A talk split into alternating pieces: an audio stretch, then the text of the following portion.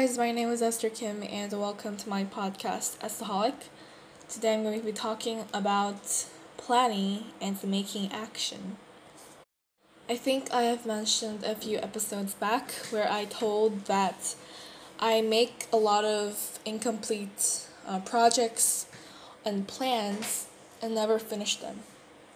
I do take I do take actions for some of them and I do take actions with most of them, but for some of them I don't.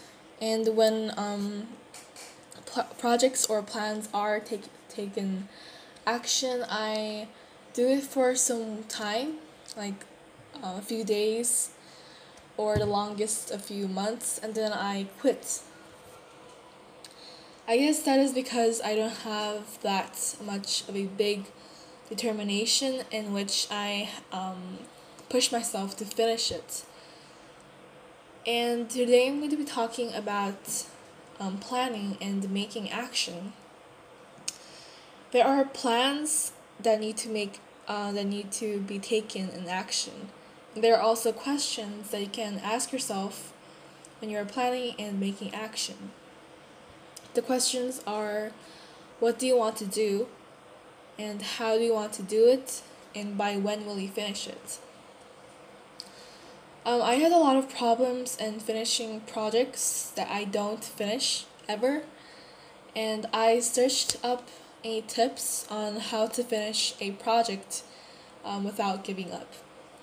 Um, I read that it is um, it, it's helpful if you choose deadline or um, yes a deadline for your project so you can finish it on time but I did not do that, so I'm not sure if that is effective, but I'm sure it, it does work for, uh, for most people. But for some people like me, we don't do it at all, so I've never tried it before.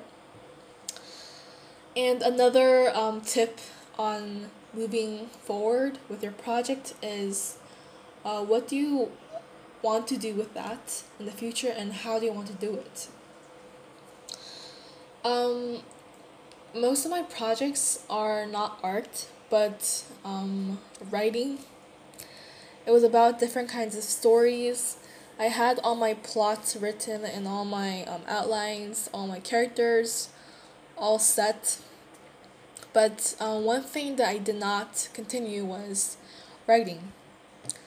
I had all the plans and outlines ready, but I did not go into actions very um, thoroughly and continually. So that is one problem I still face to this day. Anyways, um, that is what I also learned and want to apply in my life. I want to plan and then take actions with these three questions I learned today. Anyways, I hope you enjoyed this episode. I will see you on my next one. Stay safe and always be a solid. Bye.